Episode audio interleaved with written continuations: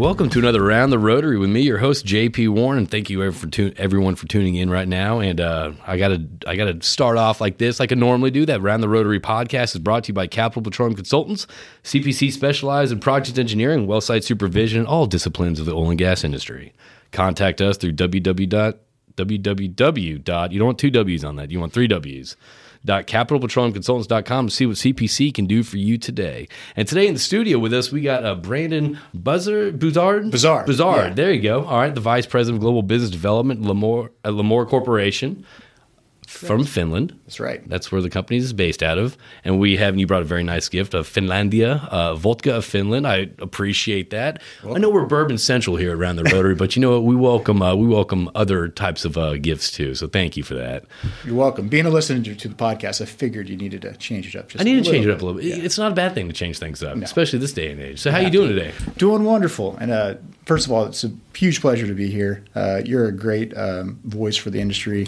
Uh, you've been a blast to listen to. You've got a lot of great variety on here, and uh, just happy to be here. It's been fun. I mean, I, it's it's it's you know people are like oh like uh, you know what's the goal? What's the goal? I'm like you know the goal is just kind of sit around the table and shoot the shit with people, and just to, just to get to know them a little bit better, get to know the the person behind the position. You, you know, I was I was thinking about you because when Joe Rogan sh- sold his podcast to Spotify, Yeah. you know, for hundred million dollars, he went back to his first podcast, and when he first announced this whole thing, he had two likes on you know Twitter or whatever it was about his podcast. That's it. Ten years later, hundred million dollar deal with you know Spotify. So So you never know great things start small. if the oil if the oil field dries up. You never know. In ten years, I might be doing something with Spotify. You You got the know. radio voice. I don't know about that. I don't know about that. So, so you're um, we. So this is the first time that you and I are sitting across the table together talking. And uh, before we started this, you kind of uh, just talked about that you're third generation oil field, kind of a uh, not a military brat, but an oil field brat. You moved around every three years and all that stuff. But let's get this kicked off like normal. I, I, give me your background. Like, where are you from? Like, what's your you know where what's, where you been? What's your experience? What, let's let's let's let's get it going. Absolutely. So I, I think everybody thinks they have a unique story, uh, but I, I feel But like you know what's interesting? A lot of people, I'm like, hey, you want to come on the podcast or something like that? And they're like, ah, I don't have a story. Everyone has a story. That's the thing. 100%. Everyone has a story. So go on. Well, I, I happen to think I have somewhat of a story because I've got a unique background. My, as you said, I'm third generation oil field. Uh, both my grandparents worked for operators in Malaysia uh, for most of their careers. What years were that? Oh God, this is uh, in 50s, 60s, 70s. Crazy. So yeah, they, they basically went overseas. Uh, at the time, Americans weren't there weren't a lot of Americans in Singapore and in Malaysia. Uh, so both my grandparents on either side kind of pioneered being American operators in Malaysia, um, which is a whole other story uh, we could get into. But It was a completely different city, too, at the time. I mean, Singapore wasn't probably built yet. you know, Singapore was a ju- was just coming up. Uh, you know, especially Malaysia was was very third world, uh, very out. They didn't like a lot of outsiders Okay, going into Malaysia. okay. So, uh, you know, some of the more maverick Americans, like my grandparents, went over there to to try to try to stimulate that that oil production and uh, and find some wells that were Okay. pretty famous. Uh, long story short, though, by living in Malaysia, what the, the parents of the expats would do would bring all their college kids over and they would put them on the beach at Bali for a summer to celebrate, you know, and, and kind of relax. Yeah. So you have a diverse group of people that are all going to college in the States. And my dad was at the time going to Mississippi State. Okay. My mom was a working actress in New York. Like film or uh, or uh, theater. Theater and uh, and she was in a show uh, Perry Mason back in you know, back in the day. You don't So- have to say it like I don't know Perry Mason. Yeah. Yeah, so she was uh, she was she was working her way up. She was taking film uh, lessons from Lee Strasberg, who's a super Lee famous Strasberg. guy. Yeah, so she's she wanted to be an actress. My dad was a fraternity guy at Mississippi State, and uh, one thing that beautiful beaches do to almost everybody in the world is they give you a common denominator, right? So my mom uh, meets country boy uh, on a beach, a Yeah. beautiful beach in Bali. And uh, they kick off their relationship, and, and that evolves into uh, getting married. So her parent, her parents were in oil field as well too. Yeah, both Okay, sides. Okay. both sides. So yeah, they they uh, they they meet. Uh, I come along a few years later, and uh, my dad goes to work for a drilling contractor immediately after college, Okay. uh, which was called Reading and Bates.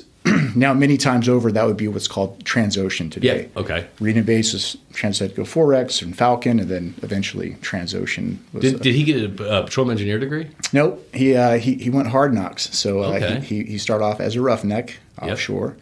So I lived in Borneo, Sarawak, Singapore, uh, you know, all over Malaysia. Yeah. And then stateside, I lived in Lafayette, Louisiana, uh, Denver, Colorado, and then finally, when my dad earned his way into the office, we landed here in Houston. How was that growing up as a kid, just bouncing around? Well, I think I think it taught me to sell. I mean, if you're going to make friends every three years, you know, you better be able to jump into a brand new environment, Right. And you better be able to talk about other people's lives and, and, and bring context quickly. So, you know, while it's not ideal to move around every three years, I think it's good because you know you, you- have a lot of exposure to a lot of people. Yeah, I mean that's the thing though. If, if you again, it's it's just it's it's kind of like uh, whatever lenses you wear, whatever. Le- I mean, if you can go in a situation whether it's moving around or whether it's a new job or whether it's whatever, you can either look at like, oh shit, change is bad. I don't want to do this, uh, or I don't want to move, or I don't, these are new kids. They got their own cliques, or just what you said. You can kind of change it and kind of look at it as a opportunity. Right. And it's also survival too. When you're when you're younger and you come into these various cliques and these groups, Yeah. uh, you know, you, you've got to pretty much figure out what do you what do you add to the group and, and how can you get in there. So uh, so it was it was interesting. I went to uh, like a Dutch school when I was in uh, when I was in Malaysia. Uh, I went to a private Catholic school when I was in Denver. So I, I had all these different types of kids that I was around growing up, and uh, it gave me a lot of experience with, with people in general. Okay, and understanding. All right, so you just, you just I guess jumped around. Could you do sports or anything like that? Moving around so much? Yeah, so I was I was big into martial arts since I was a kid. What jujitsu, karate? Uh, all of it, yeah. So uh, taekwondo, jiu-jitsu. Oh, really? Got into MMA when I was a little bit older. Have you seen the new season of uh, Cobra Kai?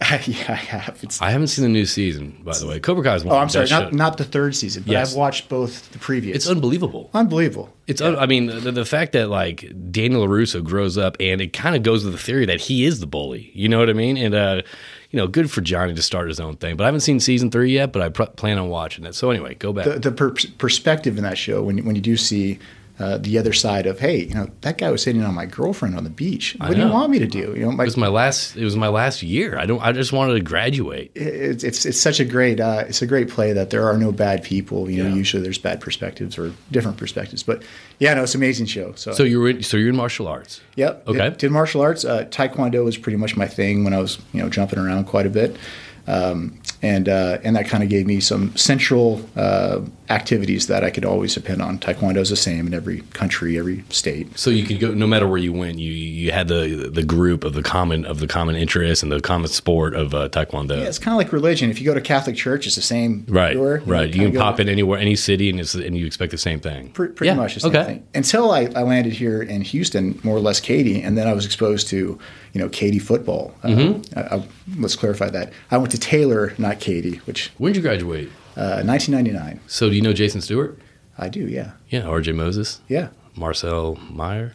I heard of him. Yes. Yeah. So yeah, all those cats were I'm buddies with. Okay. Interesting. All right. Jason Yeah. was on the show uh, a couple weeks ago, actually. Crazy, yeah. So, uh, so, so I went to Katy Taylor, um, and then I saw what football was there, and my eyes got wide, and uh, I jumped right in, played football, uh, ran track, wrestled, um, and really got into the sports side of, Okay. uh, of, of Texas, which was non-existent, not not to this level. It's else. it's a di- it's a different uh, it's a different environment when you get to Texas. I mean, I grew up in Connecticut. I mean, uh, it was it was big but not huge. Down here, you come here, it's, it's it runs towns. It's a religion, yeah. Oh, yeah. and it's uh, and it's something that I fully wanted to be a part of. And Okay. having sports in my in my uh, obviously in the high school level was uh, was wonderful for me and development. And I think I think everybody should compete. And uh, out here, especially if you can compete, it was uh, it's a good man maker. You know, going into your your college years. Okay. All right. So you so you go to college. Yeah, go to college. Uh, you know, I, I, I moving around every few years. I, I thought, you know, I, I don't want to basically do what my dad did. He was gone a lot. Uh, you know, I don't want my future family to have to jump from city to city. So, So you were kind of turned off about the oil field a little bit. I wasn't I wasn't turned off to it. I just knew it was a lot of work. Yeah. I mean, the, the stuff that my dad had to do offshore to get inside the office was was I wasn't work avert, but it just seemed like a, a, a very uh, back in those days the, the clear line into the office was you had to go earn your stripes in a major way, a right. long time. Gotcha. But uh, you know, so being in Houston, I was also exposed to you know the great portfolio of restaurants we have here, Yep. hospitality. I was really into fitness, so I figured hospitality, fitness, wellness, that's going to be my thing. Okay. And uh, we just happen to have the U of H Conrad Hilton School here at uh, U of H, which is the best you know hospitality school in the nation. Okay. And uh, I figured I'd go there, uh, get a degree for what's worth, and um, and that it'd become like the next Tillman Fertitta. You know, that was my goal Right. Was successful at a couple different brands. Uh, took a health and wellness brand out of uh, Houston and, and promoted it in San Diego. So I got to live in California in my early twenties. Cool. when it was cool. Yeah, yeah, it's always sunny in uh, it's always sunny in uh, San Diego. It's always sunny in San Diego. It's a beautiful place. Kind of changes as you get older. Okay. you, you know, as your young twenties, mid twenties. So did you enjoy that? I loved it. Yeah, Okay. I absolutely loved it. I mean, who? If you get past some of the things that people don't like about the politics there, and, and, and various other Right. detractors like taxes, and when you're not making a ton of money, it's not that big of a deal. So, um, you know, Did, li- did you like that industry though? yeah, I, I did. I, I, liked helping people. I liked wellness. Uh, you know, it, the, follow your passion is what people tell you to do. And uh, I thought that that would be my biggest way to make an effort and significantly impact other people's lives was through the wellness hospitality aspect. Uh, but you know, that's all good until things change when you get married, obviously, and then when you have a kid. So, had a kid coming, and I thought about, you know, this this hospitality thing is a hustle. It's very cyclical, and it's ironic that I jumped out of hospitality to get into the oil and gas industry, Which is a more stable environment. which is more stable Right. than uh, than uh, than hospitality and uh, and health and wellness, which is kind of funny when you when you look at it that way. Uh, but no, I, I, I got back to uh, I got I got an interview with NOV. Uh, at that time, they were gobbling up companies like crazy. Well, so hold on. Let- Let's let's let's, let's take a Yeah, pause real sure. quick because you're you're you're in, you're in San Diego. You, Uh-huh. you your child on the way. Yep. Uh, you're living out there. You, you're doing okay. You're enjoying Yeah, it, and then suddenly you're like, okay, my child's on the way. I'm going to jump into oil, why oil and gas number one, Right. And for what were you applying and for? how. So yeah, so th- th- that that is the big. So uh, dad was always in oil and gas. Okay. So after getting through the contractor side, he went and worked for the operator. He was uh, he had his own company that worked for BP. Okay. So my conversations with my father and the rest of my family, for that matter, were always oil and gas centric. You know, I could talk the language of what was happening. I knew. Uh, you know what was happening on land. I knew what was happening offshore. That was the You grew up around it. I grew up. Right. It's in my it's in my blood. I wasn't working in the industry, but that was my that was where my water cooler conversations with my father, so to speak. So uh, you know, I was living in a 900 square foot loft that, if I were to buy it, would be as much as any big house out here Right. in in, uh, in Katy, let's just say. And I was looking at the economics of living in California long term, uh, earning potential, and uh, you know, I just I started getting dissuaded from how am I going to raise a kid out here? What am I going to do long term out here? Uh, you know, when you're in these tier one markets, everybody's pretty much hustling for a new thing every three years. It's it's how can you stay on top? How can you pay the bills? There's really not a lot of industry in sounds, San Diego. sounds exhausting.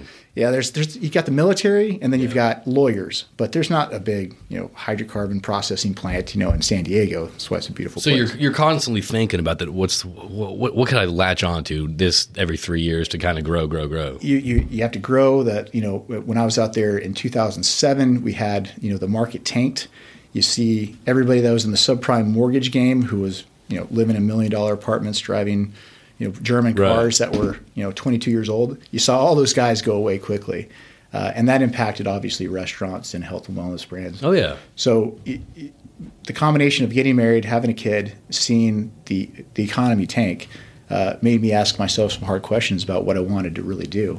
Um, and at this time, my dad still had a connection to NOV. Okay. Uh, he he had a he had a, a soft sell to get me into the offshore projects group in terms of just an interview. Just Okay. come talk to my son. If you know he's got no relative experience in uh, at NOV, but he he is a hustler, and you guys are looking for hustlers at this at this at this particular moment. And uh, I was able to talk to a great guy named Bill Kent who um, looked at my resume, kind of smiled, and said, "Well, you know, sink or swim. I'll, I'll give you a shot, but uh, you know, nothing's guaranteed." Okay. And uh, that's how I got into NOV. Having- So so did did you move from San Diego to Houston once you landed the job? Yes, Okay. that's right. All right. So so that was the the emphasis of coming back. Plus, uh, you know, proximity to grandparents. My, my my family's all out here in Katy and Houston.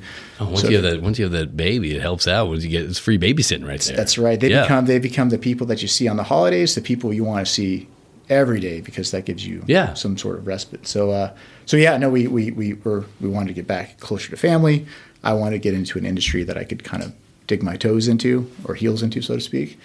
And uh, that's what brought us back here. And so you you applied for the offshore so I wasn't great at math and science. So I, that's one of the aversions to the oil and gas industry. I, Right. I thought, am not. Yeah. I thought I'm not going to be an engineer. You know, uh, nothing supports my uh, my scholastic You and me uh, both. trajectory here. So, um, uh, so yeah. it- ironically, I end up into a, a projects group full of great engineers. I mean, offshore projects at the time was when NOV had a backlog that was you know a mile long, Yeah. and the drilling offshore drilling space was just going on fire. So uh, I ended up in a very engineering heavy um, group with a lot of really smart people. And what was interesting about that is, you know, had I landed in another group, I wouldn't have learned the products nearly as well. But I had to sit there and learn every single product, how it fit into the drilling rig, uh, the process of you know uh, the, the project management process, uh, basically everything that, that I needed to learn to have a technical prowess in this industry, I got to learn in the offshore projects I think we just had someone on that said, you know, uh, I always try to be the bottom five in the, in the in the room. You know what I mean? I don't want to be the smartest person. I want to be the bottom five. That way, you learn the most. I was the bottom one. Yeah. in that Okay. for Yeah. Sure. All right. So you're so you go from a, hospitality wellness uh, environment industry, and now you're plunged into NOV offshore. So what was that? I guess culture shock for you, but or did you just grow up around it so it was no big thing? No, I, it was culture shock in terms of an office culture. So you know, my my my roles previous was it, they were my brands, or I was a general manager of a brand. Okay. I could come in, go freely. It was it wasn't so structured, but coming into uh, you know the cubicle life, you know, with with office culture, I had never done it. Before. Okay. So you know, I, I thought it was kind of cool that my name was on a cubicle. That was you know, I felt like I had It was I cool for three days, and you're like, get me out of the office." And I was like, this is kind of tiny. And, uh, you know, it, it was uh, it was an intimidating environment for me. And I had to work a lot harder to understand the products because I was obviously not uh, not accustomed to putting them together. Yeah. And this was not an environment either that that was forgiving on on lag time. We, we, we were super busy. I was a I was a headcount ad. I was expected to you know jump in and start producing you know fairly quickly. Okay. So, uh, so I spent a lot of time working as hard as I could. Uh, I might have been the bottom in the room, but I was the hardest worker for sure. Okay. And uh, and you know, by working hard and taking projects that were, were were extremely challenging for me, learned a lot. But I also met a lot of people. And uh, what's great about NOV is it it becomes your own. You know, you can sink or swim within NOV very easily, and uh, half of your job is internal networking for sure. And I met some great people at NOV that eventually saw that if I could do this in this group, you know, why don't we try them in other things? Yeah. And that sort of. Well, that's, I mean, that's what's cool about NOV. I mean, you, you meet a lot of people in our industry that, that are at new different roles now, but they all, yeah, there's a lot of people that have that common experience of being at NOV. So, yeah, I mean, there's, there's making those networks and making those connections. And next thing you know, they branch off to do that spider web where it's like, okay, this person's over here.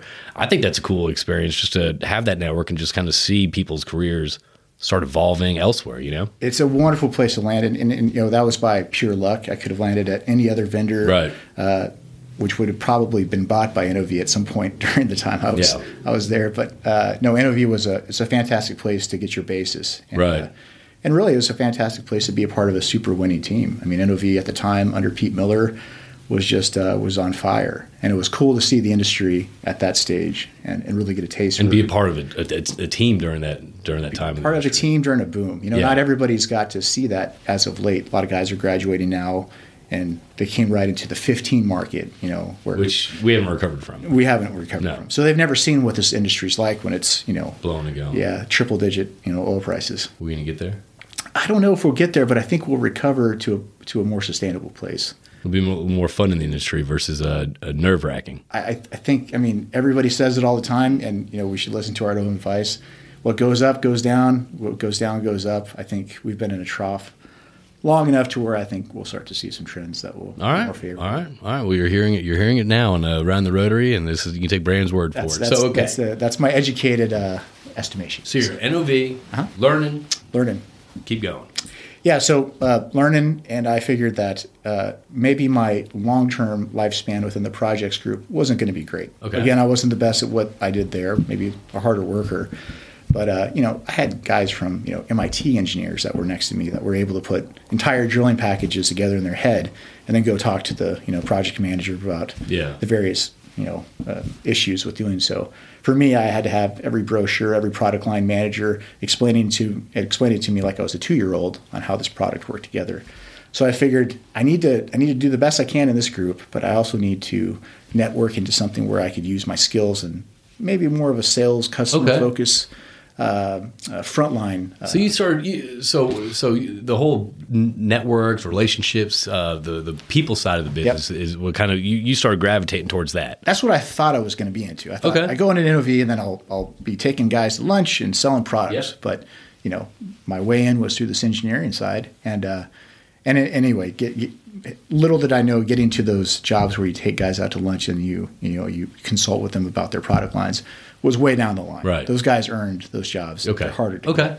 Uh, but, but kind of a funny story how I got out of the whole hive of engineers was uh, I'm on this floor. It's nothing but engineering and, and product management uh, or project management. And uh, there's one guy named Tim McGarity whose uh, office is all the way across the, the, the sea of cubicles from me. And he's an ex-marine, and he's he's kind of like a he's just a really good leader. He likes to talk to everybody. He likes to help promote people. Okay. Just just a great guy. Yeah. Just an absolute great guy. And every time I talk to Tim McGarity, I get a little bit more exposure. Like he would figure out more about me, ask some questions, invite me to you know have a coffee with him or, or whatever. So it kind of took me under his wing in terms of just sort of helping me Kind of like a mentorship role. and kind of a mentorship, but like making sure I don't burn out. Right. Like, you know, hey, you're doing good things in this. Just keep going.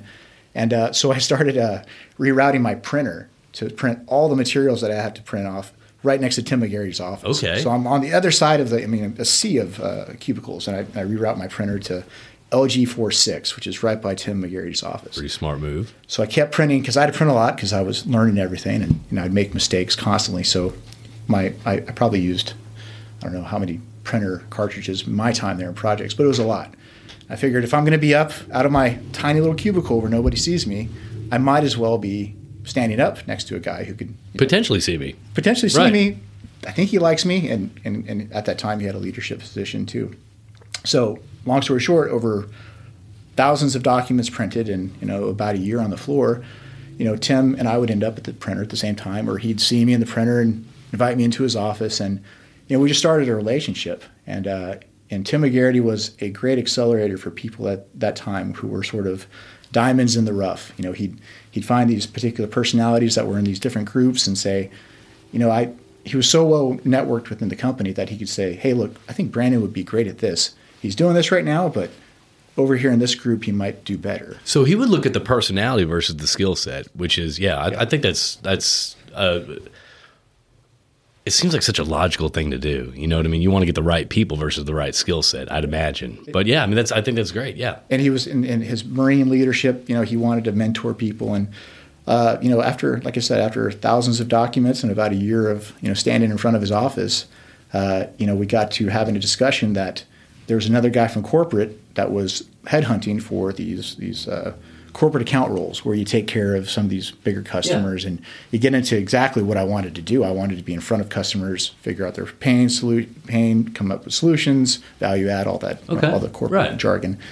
And uh, you know, he asked me if I would be interested in something like that. And long story short, Tim got me out of that sea of engineers and uh, some very smart people into a more commercial role at uh, at corporate sales. So what do you think about that? I loved it. Absolutely loved just it. right the first day. First day, you're just like, "This is what I wanted." I, you're, you're in your stride. You feel good. You're you're in your flow. first day, I, you know I, I had a boss named Denny Adelong, and uh, he was a big hunter. Uh, you know, so all the all, all of a sudden, I'm talking to guys that I have a lot of you know commonality with. I, Right. I like to shoot guns. I like to hunt. Yeah. You know, I like to you know I, I like to talk to people. A lot of my group at the time at the project side was so busy with their spreadsheets and headphones on. You know, I was kind of isolated. So I get in this very uh, people person, A type personality group with this guy that's a great leader. And uh, yeah, so Denny Adelong basically took me from this engineering group and put me in front of, you know, Key Energy Services, Dick Ilario, uh, a lot of great guys that Okay. were doing a lot of business with NOV at the time. And then I got to really figure out what I what I wanted to do, and that's being in front of customers and understanding how to how to take care of their problems. Okay. All right. So so how long were you in that role before you moved up to your next role? Uh, a couple years. So so the it was a, it's a global account division that I was in, and what Denny did with me is he he really saw that I had a passion for uh, really figuring out how to make sure that these solutions worked internally and externally, and he said the best way to do that is to assign you specifically to a customer. So I became what you call an on-site solutions director, which they put me inside the customer's office so I could an in-house. in-house Yeah, like yeah, yeah. i'm their guy to make sure that the revenue works well but i'm also there to snipe and cut all the other vendors you know out of the out of the That's kind of weird too, because it's like whenever you are put in house, I mean, that culture might not fit with it. You know, you, Oh, you might not be used to the culture that you're in house, but you got to, you gotta if you're in, you got to play that game though. again being the guy who moved around every three years you know i, I It was, was fine for you. throw me in downtown Okay. with key energy and uh, you know at the time we were spending x amount of dollars and my goal was to pump that up to you know three times Right. and uh, so i got into the key energy services sort of culture and understood what they wanted to do and i was good at it and uh, I, I, was i was able to really increase their revenue level with nov Okay. and by doing so, my boss Denny says, "Okay, if you could do that, you know, teach others to do this. You know, this is this is." They had an on-site solutions director role at the time, but you know they they wanted to do it in a more effective way. Uh, so I became an off-site solutions director, which meant I take care of the customer. wasn't in their office, but I was helping guys that are kind of peripheral to my role do better with their Okay. customers inside their offices. So that was kind of my first test of leadership. Can I can I can I help others do what I was doing? So it's more of a trainer, kind of a kind of a trainer role. Yeah, kind of a Yeah, trainer role, okay. and you know, more of like a best practices. What what am I doing versus other people? And yeah. what works or what's worked for me, uh, and and and that was sort of a, a micromanagement course in, you know, how do you how do you how do you teach others? Did you like? Did you? Did you? Uh, how, how was teaching for you? Was it? Did you fall into it? I mean, it would, or did you enjoy it? I, I loved it. I Okay. loved so I loved helping people. I, Okay. I loved sharing best practices. You know, I, I, actually gained a lot of uh, information from the people that I would be helping as well. So uh, it was a great two way street. I would learn a lot. They would learn something, hopefully, and uh, and it was uh, it gave me the ability to look at bigger problems, more accounts. Uh, so they kept adding more and more accounts to my Okay. my account list. And uh, and yeah, so I, I- got I got fairly proficient at that. Um, stayed in that role for a while, and then you know I had the dream shot of being on a team that got promoted into a vice president role. Um, my whole group did because we were under Okay. under Denny, and uh, and it was uh, and then I got to really do what I wanted to, and that's Which, which is that's finding unique technologies that NOV had, and then basically looking in the bat cave and finding what what's the, what's the thing that's been on the rack that we haven't pulled out yet. That that we really- haven't focused on. That we haven't even spoke about. we've we've been too busy. We've been gobbling up company after company after company. Uh, you know, I, I explained it kind of out there. It's like storage wars, where you know NOV acquisitions was like you open the storage uh, center and you see baseball cards. You want those baseball cards, so NOV buys the Buy whole the whole thing. Whole thing. But within those baseball cards, there's you know World War II coins and all these other things. Yeah. And that was kind of like NOV for a while. We we had things that were uh, just just uh, breakthrough technologies that we didn't really even know that we had. Uh, Okay. so I, I really got into uncovering what do we get from these acquisitions? What's what's in the back cave that I could bring out? What kind of engineering team could I put together? And how could I get this into the customer's office to get adoption? And uh, that was a blast. I mean, that sounds pretty interesting because I mean, not only not only are you uh, uh, kind of do, fulfilling your role, get in front of customers, but you're also looking at this new, not whether it's new technology or just technology that's not in the forefront of NOV's mind. You're kind of trying to trying to piecemeal together something that may work for the customer. That's kind of like a detective work a little bit. I like that. Well, it's fun because you know we, we'd have these massive problems, and you didn't have to be a genius to understand the problems. Uh, for one, let's just say Key Energy Services at the time had tons of saltwater disposal wells, right. and they'd bring in all these trucks and they they dispose of their saltwater at these massive you know injection wells, but they'd be leaving you know two or three percent oil in that produced water. And the disposal guys would just kind of skim that oil off the top, and they'd make money off of it. Yeah. that and Key had a bunch of disposal wells. And you know, all, while the skim was pretty proficient, it would be better if they were able to take even more of that oil out of the water from you know uh, from a from from a much smaller standpoint. So we had this this solution called the Water Wolf, and this Water Wolf would you know connect to a Great name, by the way. yeah, the guy the guy's name is Mark Wolf. He's an engineer, and he came up with this thing, and and uh, that we, we called it the Water Wolf, and uh, only only because the guy was named Wolf, but it was a he's a fantastic engineer, and he uh, he came up with this just breakthrough solution, and um, it's it's still doing great things at NOV. So you're there, you're enjoying this, you're, Yeah. you're, you're solving problems with this new technology, uh, your promotion now, so everything's pretty good. So you're not there anymore. Nope, not there anymore. So it, it's it's kind of hysterical. I, I I got my chops sort of wet with the Water Wolf and then these other technologies like Yeah. that, which really showed how much value can be uh, can can be uh, how much value is left on the table that we're not if we're not proficiently processing both waste and water. I saw what happened when you pull oil out of water with this water wolf and how much that can impact overall revenue. Uh, and then the same thing with uh, you know with waste, solids control especially. When you're on a the drilling shakers as they're processing the drilling fluid from the uh, uh the drill cuttings, you know there's a lot of waste that goes in that right. process. And by being in the water wolf circle where I'm out there promoting new technologies, I'm getting a vision of the entire market. I'm seeing, you know, what are the new game changing technologies, both, you know, externally and internally. And one of those game changing technologies was a company called Cubility. Okay. And they had a very unique way of separating solids uh, from the drilling fluid. It was this gigantic red vacuum cleaner, basically. Was this a separate company, or was this a company that NOV? Uh, this is was this Storage Wars? It's like in there in the corner. No, th- this is something that I saw in the market okay. that was out there. That was actually a, a, threat, or possibly you know an acquisition target for NOV at the time. All right. And uh, you know, long story short, I got introduced to these guys, and uh, you know, with the background of the Water Wolf and kind of the things I'd done there, uh, I went over to Cubility. left left a nice nice gig at NOV. Uh, you know, one of the most well known you know companies yeah. out there in the oil industry. Took, right. Took a major risk. I, you know, I, I, used to joke that people would have my head examined for making that decision. And how, how old was your uh, was your son then? He was. Uh, let me see. He was f- three or four. Okay. So, All right. So I was maybe getting less sleep, and that's why I was more irrational. But uh, no, no, I. Uh, Who knows? Yeah. So. But but what I saw was I saw I saw that there's so much potential with things like the Water Wolf, and then Cubility had this solids control system that you know, I saw the writing on the wall. It was a different different way to do everything, and uh, so I decided to leave this this this uh, this great role and uh, go take a chance to do something else. And uh, long story short, learned a lot about solids control. Uh, got this very Norwegian offshore centric, only done on Statoil rigs uh, into the U.S. land market, okay. both U.S. and Canada.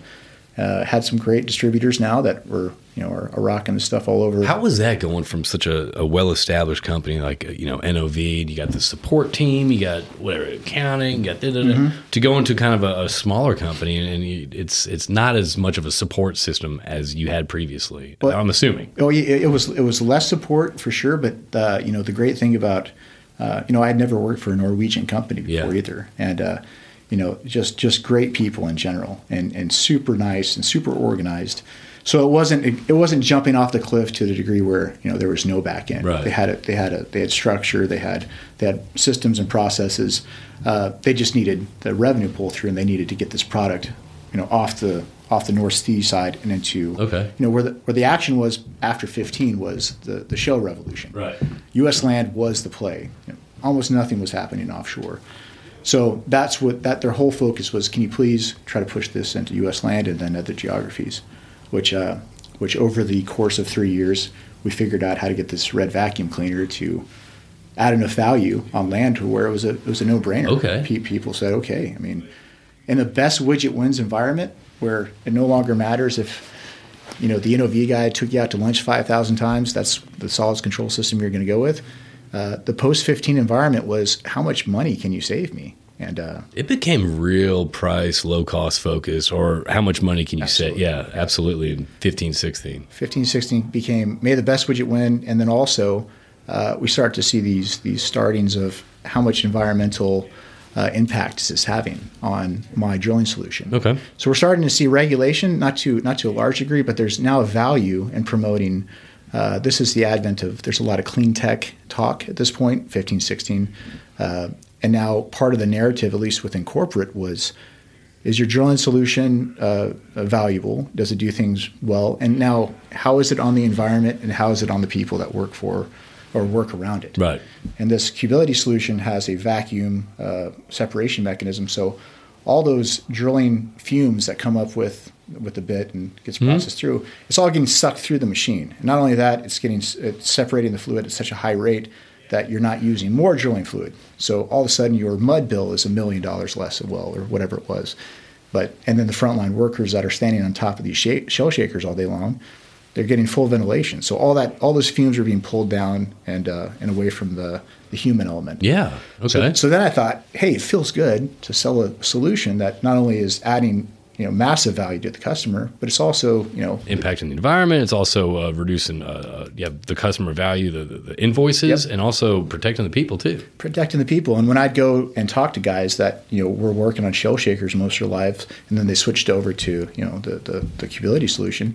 It was like I was like the greatest guy in the world for having that there, and they they go through how loud everything was and how you're breathing these yeah, stuff, yeah. stuff, in all yeah. the time, and yeah. you know their life was like you know they might might have been sitting there on the Corona beach, you know, after that that that yeah. system got in there. So it's uh, I really liked enjoy I, I really enjoyed seeing the impact of good technology and what that could do all the way around. You know, both from the vendor side, operator side, and the frontline okay. user. All right, cool. And I was like, that's that's what I want to do. That's really cool. And uh, and I, and I, I, really enjoyed that. All right, yeah. So you're doing that for about three years. You, you introduced this this new technology into the U.S. land, the shale industry, oh, the yep. shale play. So got got got that done, and uh, uh, found two great distributors, both in Canada and the lower 48, that had long term deals with uh, Cubility for for uh, for land. And uh, around that time, um, a very interesting opportunity in Silicon Valley popped up again, I'm in these conferences. You know, Waterwolf put me in these these small groups of not just oil and gas technologies, but disruptive. And I hate to use that word because everybody use it. Uh, dis- just you, you, know, we're we're all about cliches these days. Use it. Disruptive. Very technology. few things are really disruptive, but you know, interesting or different or or off uh, off the beaten path. And and some of these conferences where I'm pre- you know, presenting you know the Cubility solution, and some of these clean tech conferences, I'm I'm usually grouped in with guys that are using alternative fuel solutions. Okay. And one of these alternative fuel solutions was the Silicon Valley startup uh, called Ardica, and they had figured out a way to uh, make hydrogen uh, maintain in a solid form, a solid form that wouldn't blow up, that you could put into a, a case, and then uh, produce energy for you know 50 times longer than a lithium ion. Interesting. All right. So I met this guy, uh, Chris Lichter, at a conference, and we kept up with the technologies over the years and he'd had a breakthrough with the U.S. military. Uh, they wanted to test this stuff out. They wanted to produce this stuff at scale. So I figured, you know, I'd, I'd done the drilling thing with Norway, and uh, at that time, Silicon Valley Tech and the alternative fuel sources were were, were a lot. There, there are tons of them. Everybody's competing for who's going to be the next right. know, alternative fuel. Right. And I thought that this technology was just amazing. So. Um, long story short, ended up in San Francisco, going back and forth, uh, figuring out how do we one get this this uh, this hydrogen technology into not just the military market, but does it have crossover abilities? Okay. Can Caterpillar use this stuff? Can they run backhoes off of this know, this this energy source? Uh, lots of challenges making this stuff at scale. It's it's very volatile in laboratory form, but once you get the stuff made, it's it's it's like magic. So um, got into alternative fuels there, learned a lot. Really kind of got my butt kicked because of the science was just extreme. I mean, it's extreme to make this stuff at scale. Uh, learned a lot about that. That allowed me to basically see how multi-fuel our future really is. You know, my whole my whole life I'd spent, or my whole career I'd spent on the hydrocarbon side, and you hear the narrative of, you know, what is alternative energy, and is that going to have a significant role within you know the our future? Right and oil and gas guys usually, you know, uh, are pretty receptive to it. Quite, quite honestly, they, we got this horrible, horrible stigma that we're anti renewables, we're anti, you know, saving the environment. When that's kind of what we've been focused on for the past 20, 25 years. Not only is it 100 so so safety focused, safety safety is ma- massive in the in the oil and gas industry, and they're also not avert to, to other ways to, to skin the cat. No, I've never met one person that's anti renewables. They're they're not, but they're realists though. I yes, think, I think I think they're saying okay, you know how much wind generation you're going to need to power a third world nation that uses diesel right now? yeah, no, but that's the thing though. It's, it's it's it's they're they're realists. You're right. I mean, but they're not like anti. It's no. like, look, the technology's not here yet, but until then, let's continue to provide a, a, a cheap economic source of fuel yep. for these people. Yeah, and then the thought process too on that it would be that if you go into some of these was like let's just say California hydrogen alternative fuels, okay. super green. You go into that world and you think as an oil and gas guy, these guys are going to be anti-oil. Oh, know, absolutely. Big, you know, just they hate everybody, but not the case. Again, I'm, I'm in this this uh, this company with a lot of Stanford lab guys that have come up with this this alternative, and turns out they're realists too. They see the future as you know, even if we could produce this hydrogen element at scale, I mean, the demand for energy is going to be so massive in the future that we need everything. Yeah. We're, we're a multi-fuel, uh, so I think I think you have the polar opposites on either side, just like we do with politics or anything else, that have these narratives that they say, oil and gas is anti, you know, sustainable, and and you know, sustainability and green size anti oil and gas. I love I love when other people write our industry's narratives. Yeah. I love that. That's my favorite thing in the world. And it's really not true. And, and I know it's true in some cases. And, and I have met some people on both sides of the coin that are that, are that way. But um, but I did get to see that, you know, from just a hydrogen standpoint, if we were looking to power even a quarter of the energy demands, that the, the massive hurdles that are in front of hydrogen, wind, solar. We're just not there yet. We're not there yet. We, we need everything. Right. You're not, again, I'll use my, my Africa or Congo example you're not going to get electric electrification in a third world market. It's just too expensive. I mean, diesel is is cheap fuel. Yeah, yeah. Eventually, they'll have it, maybe, but you know, in the near term, there's, there's We're not there. We're not there. We need Right, everything we right. can possibly get, and we probably need things that we haven't even thought about yet. Yeah. So it's That's a uh, good way to think. I mean, that's the technology side of uh, of your uh, upbringing. That's a right. good point. That's right. There's stuff that out that are out there that'll, that'll bridge the gap. I, I think you know. Uh, remember Back to the Future when when I just talked about a DeLorean yesterday for about 45 minutes. Yes, I know Back to the Future. well, you remember when Doc? I think it was like I don't know three or four. I forgot how many of those movies they made, but you know, in the beginning, it was plutonium. The Right. ran off plutonium. Had to get it. Hard to get. That was the beginning of Back to the Future 2 when he dropped like the banana peel and all that stuff. That- yes, that was Back to the Future 2. That's two. Okay, so that's that's our future. You know, he he's got plutonium. That's good, but he could also make it run off of a beer can and you know banana peel. Banana peel, yeah, yeah. So so I think I think our future's a lot like that. I think we're gonna have to use well, where we're going, we don't need roads. Think that. So, it flies, but it still it still needs plutonium to a certain degree. so how did you get? How did you get doing this? Silicon Valley. So you're oil and gas. So hospitality, oil and gas, Silicon Valley. So how are you now at uh, Lamor? Yeah, so I got even one more stop before between then. So, Oh, okay. So I uh, so I did the, the the Silicon Valley thing for about a year, and it just it just wasn't for that position in terms of scaling this technology. It wasn't going to happen within the, the, the near term. You know, it was uh, too many challenges, too many hurdles. Um, not to say that it won't someday. Yeah. But around the same time too, I'm getting exposure to um, again, it's all about the circles you're running. Uh, these venture capital tech conferences where they would promote various solutions that were both energy sensitive or value adding for the environment.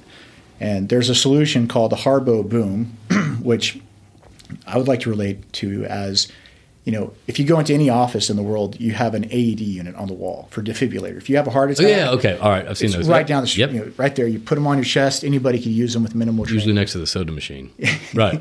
right, right next to the thing that may have caused Yeah, right next to the snack machine full of uh, uh and the soda's full of high fructose corn. pork rinds, Yeah. Coke, AED. Defibrillator. Yeah, so you got all the bases covered. So, so that defibrillator unit is, is kind of like the example I use, like to use for the Harbo unit.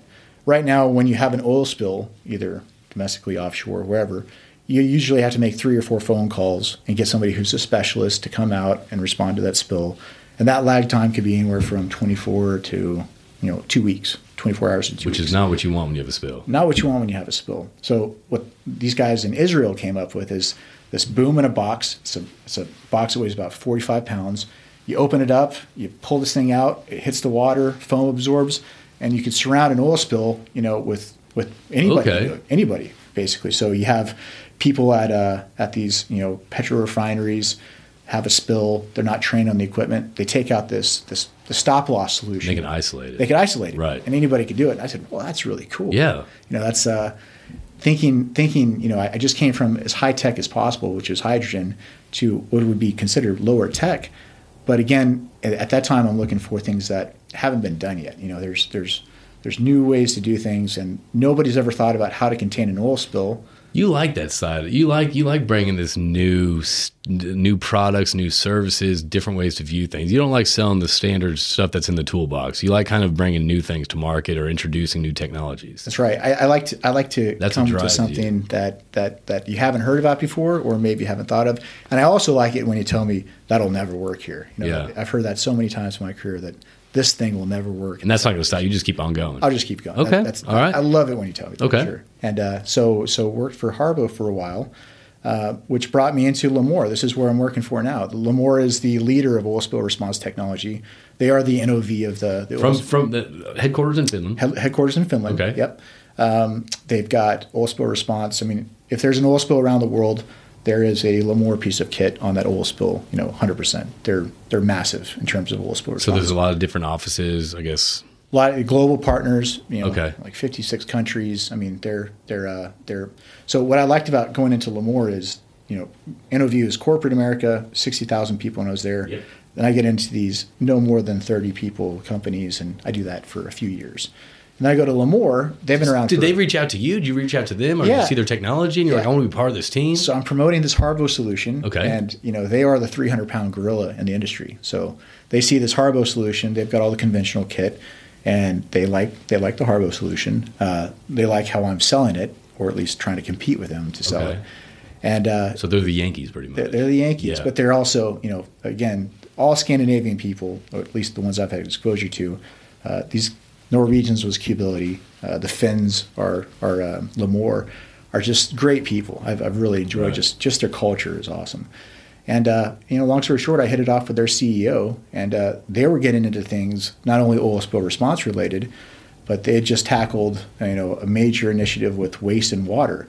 Two things I have a lot of experience in. yeah. So I knew a lot about drill cuttings and, and disposal and, and what, what happens with that process with with my experience with Cubility Knew a lot about water, uh, you know, with, with the uh, with the NOV side. Right.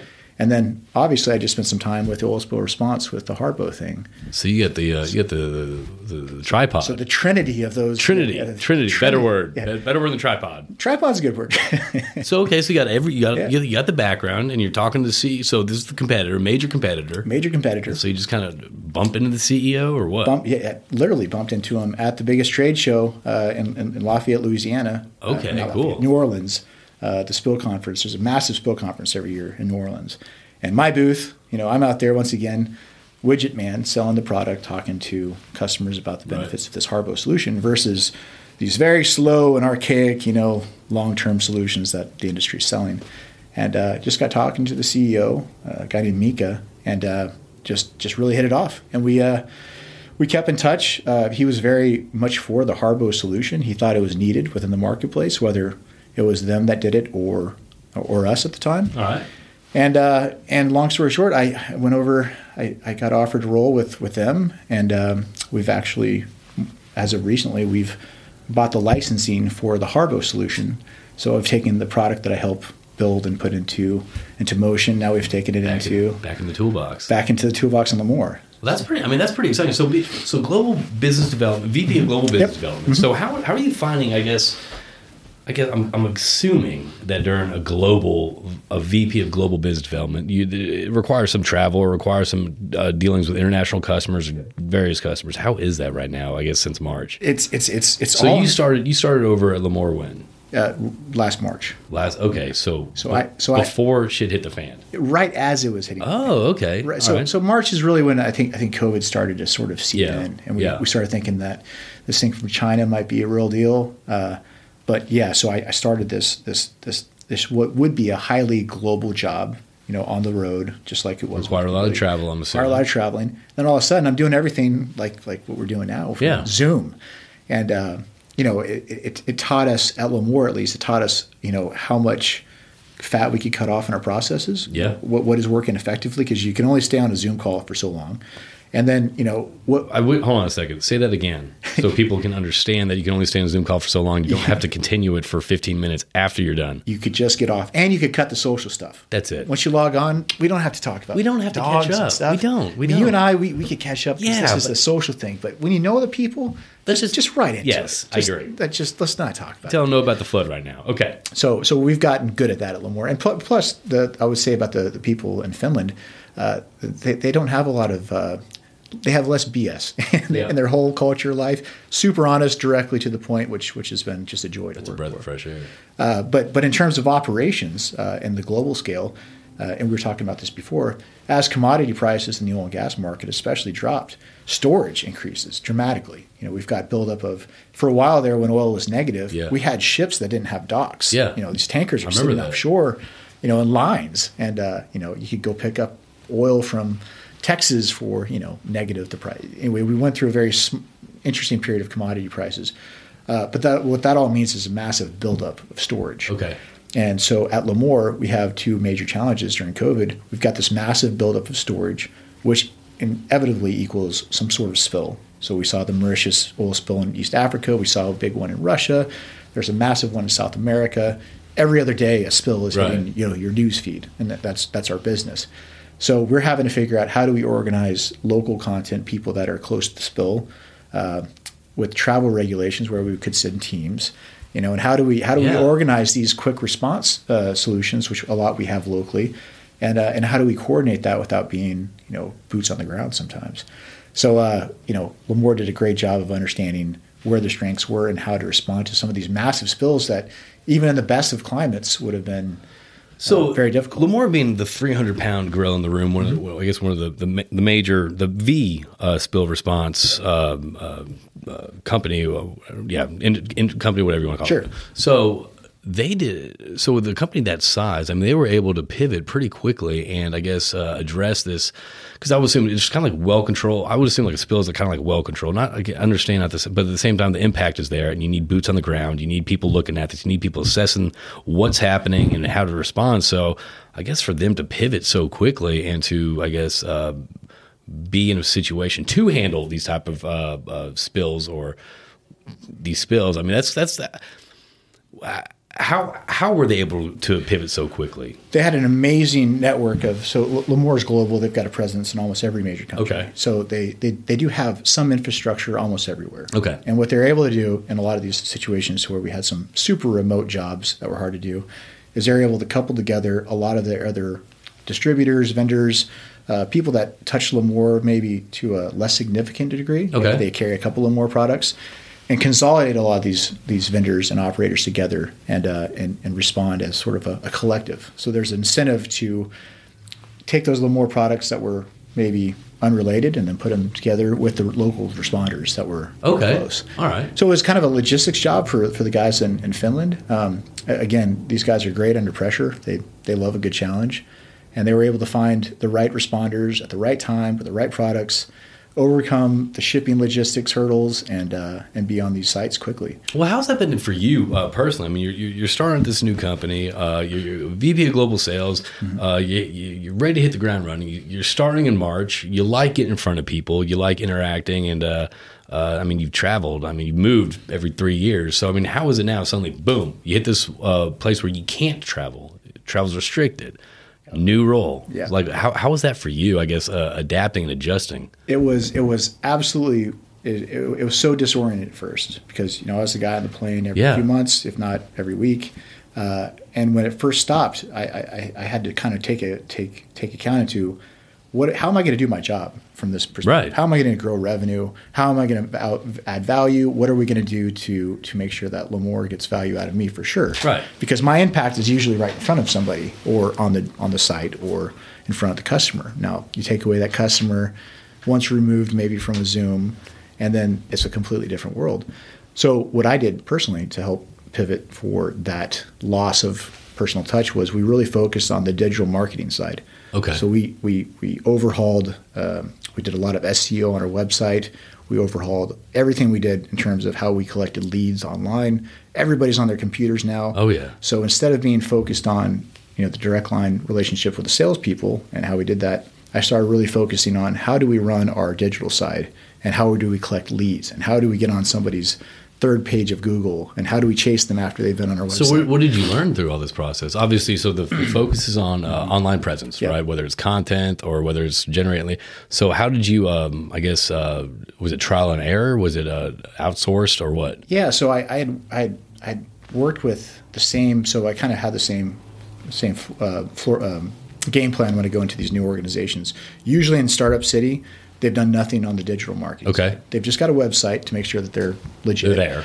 but they they they have a, a thought that the t- if they build the technology, the customers will come. Right. You know, nobody does business on online for the most part, which I found kind of counterintuitive because I'm of the generation where we're we're the Amazon generation. Yeah. You know, everything comes to our front door. We look everything up. If I want to know who you are, I'm going to look you up on LinkedIn and, and Facebook. little background check. You know, Yeah. who- you Yeah. know, it's it's it's sort of uh, it's sort of the process that I think is is, is most overlooked within startups. So, what? There's no blind dates anymore. There's no blind anything anymore. Yeah. But so yeah, I'd done this. This is my my my playbook when I go into startups would be to overhaul the digital side. And Lamor had been around for you know 25 years, and they weren't as interested at, on the digital side prior to the, the slowdown. They Right. were their brand recognition We was got a great we got a great service, we got a great name, we got a great product. People know us and they'll just call we're us. everywhere you can't buy around us. Right. You know, we're, we're, we're pretty much here. Right. But, but how do we optimize that, especially with new products? Uh, more or less, now that we're in waste and water, which which that's a super competitive. You know, everybody's in waste Oh and yeah. water now. Oh yeah. And how are we going to compete for attention within those spaces? And, and, and what are we going to do differently in waste and water that not everybody's doing? So, digital side became extremely important. And then overhauling value propositions in terms of what is it that we do that somebody else can't do in a different region, especially for waste and water, has been sort of uh, the, the job of the entire sales team. You know, So you the, the, presence is there, um, your footprints all over the globe. Uh, so as far as generating content, you really don't have to introduce the company. You know, I mean, people know the company, people know what y'all do. Da, da. So I guess um, you you kind of answered this before, but what was your I guess focus when it comes? Okay, people know who we are, they know what we do. Da, da. I'm going to focus on this message to the to the to the customers because you it's an established company. Sure. So what message uh, what messages were you thinking of trying to go go down and communicate? the the, ma- the major messages were that we, we we not only are the oil spill responders, we're the guys that are going to be able to take that oily water and produce it. You know, take the oil out of it. We're also Yeah. going to be those guys that can set up a solids control facility in South America, where you know the Schlumbergers are the bigger guys. Maybe the economics don't work for the bigger companies to go, but we can do that because Okay. we're a smaller company and we've got different incentives. So it was more or less broadening the message of what what what what do we do? Yes, we're known for this, but we really do these things Right. too, and uh, and understanding and converting customers because you know you know this with sales. Uh, a lot of times you're cannibalizing your own foot because you're not asking the questions to the customers of what else do you need. Yeah. you know, a lot of times there's you put your blinders on. You say, okay, I only sell uh, this this bottle of water, and that's you're done. Okay, I'm good. yep. Yeah. What, what else do you need? And more than likely, they're taking that service up the road where you're like, oh, but by the way, we do this too. You just never asked. So where, so once I guess uh, restrictions kind of get picked up and uh, th- things go back to whatever. I'm not even whatever. You know what I mean. Um, The new normal. whatever. I, I'm so sick of that. So once kind of thing, once the environment changes a little bit, where where you can get out there, you can travel. I guess is the is the digital side, the marketing side of things, still going to be a um, a focus, or is is it going to be getting out there, getting in front of people? I mean, what's what's what's going to be in your uh, your wheelhouse? It'll be both. Now, now, now that we've got the digital side really humming, I Yeah. think we've, we've, we've done this now for 120 day. We have what you call plan for the best initiatives within Lamor. Mm-hmm. It's not plan for the worst, it's plan for the best. And that's how we introduce new concepts. So our digital overhaul was a plan for the best initiative. And we took 120 days to see how much can we pump our statistics up on our website? How much can we pump up our lead generation? What can we do in 120 days of pure focus with the right assets on the digital side? So once you get that ball rolling digitally, then it keeps rolling as long as you keep, you know, putting into the uh, yes, it, needs, it still needs effort and energy. yeah, it still needs effort, but but it, it's a it's a it's a compounding interest sort of deal. So now that we've got that off and running, it, it'll obviously be going into markets, capturing more customers, and then and then again, you know, waste and water is our is our main focus going forward. We have a very good um, presence within oil spill response. We'd like to be in more waste and water markets, especially lower 48. Um, if we could get a piece of this business here, it'd be fantastic. Um, but more or less, we focus on markets that are usually underserved. Yeah. Uh, there's a lot of places in South America right now, for instance, that Okay. uh, people are drilling and processing waste that are smaller in cap. Uh, you know, again, uh, Schlumberger, uh, some of these bigger service companies probably aren't going to uh, sunk costs. Doesn't It make sense. Doesn't make sense. Yeah. There's nothing else there except for this one thing. Right.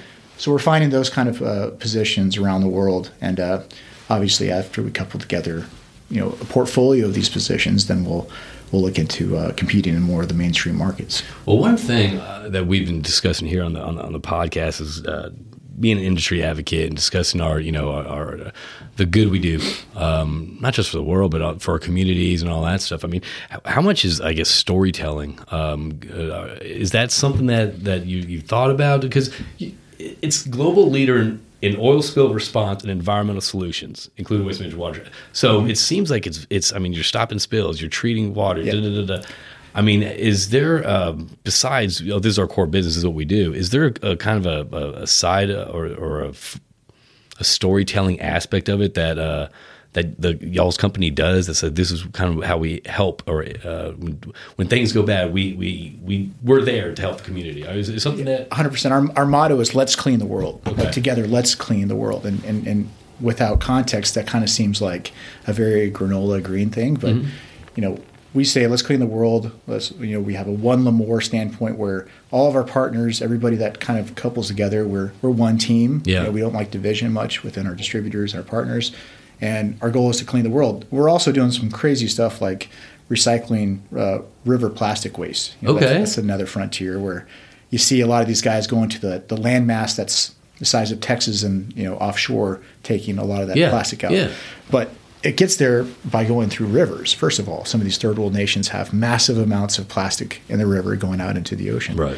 And now we're starting to take uh, through some partnerships, we're starting to take plastics out of these massive rivers that end up to be these land masses. I think that would be such a cool story to tell, or, or put more focus on on stuff like that. You know, like the, the stuff we are doing proactively for the environment. I, I just think that us as us as an industry, uh, we need to be doing that more. You know, and uh, and, and, and speaking to that. Absolutely, and and I think I think there's synergies there too. I mean, uh, one of the things that the plastic market, let's just say the plastic recovery market, Yep. taking all these bottles out of rivers, you know, what do we do with that plastic? Well, if there's an incentive to buy these products, let's just say something within drilling, there's a lot of frac products that could probably be, There you reused out of go. plastic.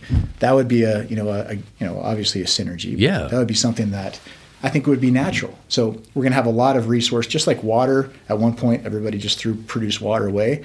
Now produced water's gold because it's got oil in it. I think the same thing's going to happen with river water, where you have all this plastic, all these hydrocarbon-based plastics that are coming down in these rivers.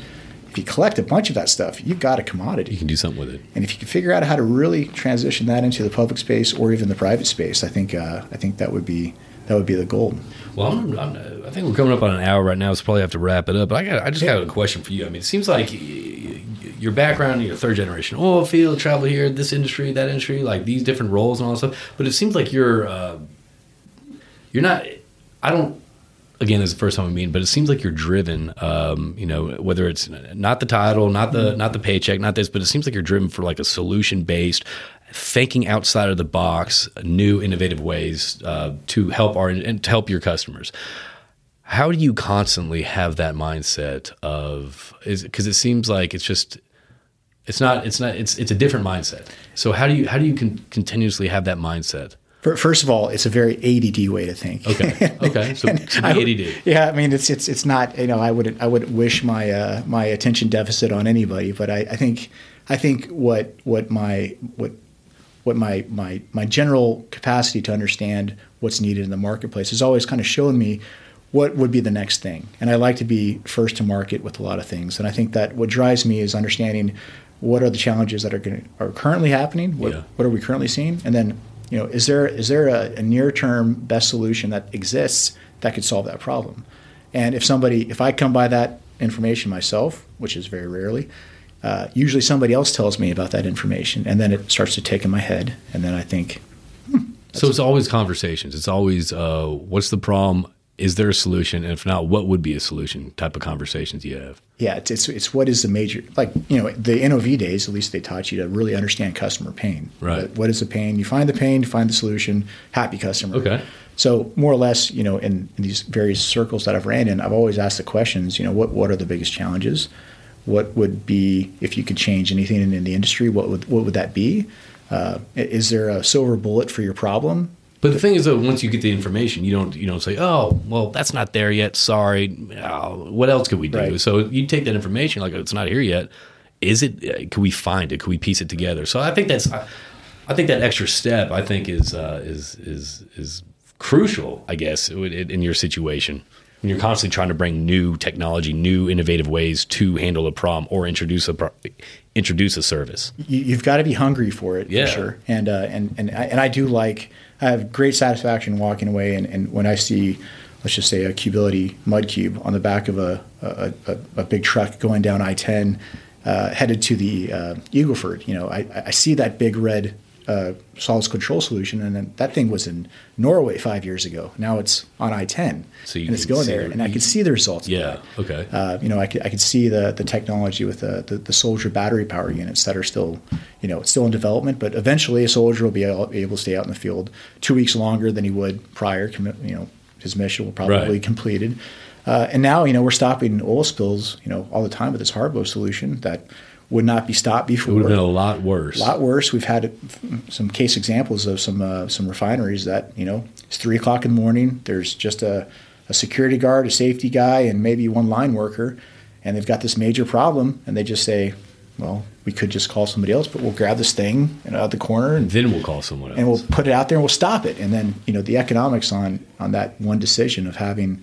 Let's just say the, the defibrillator unit of oil spills next to them has been massive. Oh, I can imagine. I'll bet the liability. I mean, everything. It's liability, huge. legal, community impact, the the perception of our industry. I mean, there's a lot at stake right there. If that if that spill starts getting out and gets out of control, It's- it's massive. Which we've seen in our industry nonstop. Every time there's a spill. and that's why we have this this this narrative again other other people writing our stories for us they see Macondo, they see Valdez, they see these very isolated Yep. events for the most part, and then the reputation precedes us, right? So, uh, for the most part, we're all super, very safe, environmentally conscious, and uh, proactive. you know, I think. I think that's the message that we as an industry need to communicate more. Not just oh we we, we did this to fix this, but instead like because of this we allowed this to happen Right. in a good way. Right. You know we our impact is positive on the on the communities that we're that we're in versus oh we had a we had a. Uh, an oh shit moment and uh, oops sorry we, we handled it this way so it, it's kind of we need to be more I, I feel like more proactive and that's again a cliche word but it's true though we need to tell our story better I, I think so, and I, th- I think it's uh, you know our generation especially. You know, we, we've we've we've seen the the you know the the transition of let's just say power from you know the the generation that preceded us. You know, and they didn't really care too much about what other people thought Right. as much. They they were there to do a job, and great if they talk about this and that, but they, they're laser focused on. Well, the exposure wasn't there. The internet wasn't there. It's not in your face constantly. You're not getting alerts about a, a news story. Sure. Yeah. And, and the and the social pressure wasn't there. We've, we've we've grown up in a different world, and I do think it's up to you know our generation to sort of promote. Hey, you know, if you go on a drilling rig, it's probably the safest place you know you could be, or you wouldn't be there for the most part. There's accidents happen, but there are some facilities and rigs and companies that are you know years without incidents, Right. and uh, it's because they're doing a very complicated, very dangerous process, and they've got a lot of uh, safety protocols in place.